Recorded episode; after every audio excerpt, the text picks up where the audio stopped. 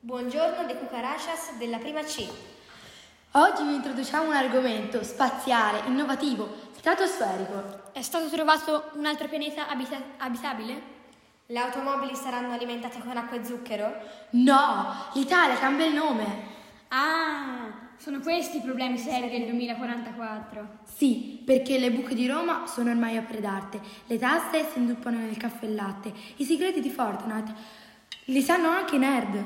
Quindi si passa tutto il tempo a, pans- a pensare al nuovo nome dell'Italia. E quale sarà? Sarà imperatrice romana, secondo il senatore Bonton. I promotori di questo nome si daranno appuntamento al Circo Massimo. Niente più leoni che scappano, tranquilli. Dress code, tunica, sandali, corsetti e iPhone 54. Per le bambine vanno bene le Lelly Kelly di Hermes, Perché imperatrice romana e non un altro nome? perché l'Italia è già stata schiava di Roma quando Scipio si è cinta la testa.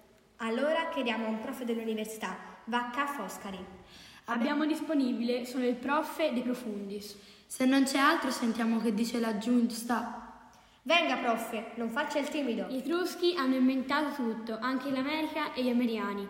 Loro ci hanno rubato il posto, l'abbiamo scoperti noi, se no erano sempre lì a tirar frecce. Cosa propone, prof? Etruria superba, se no Colombo si rivolta nella tomba. Quale Colombo? Colombo Cristoforo. Ah, pensavo al tenente Colombo.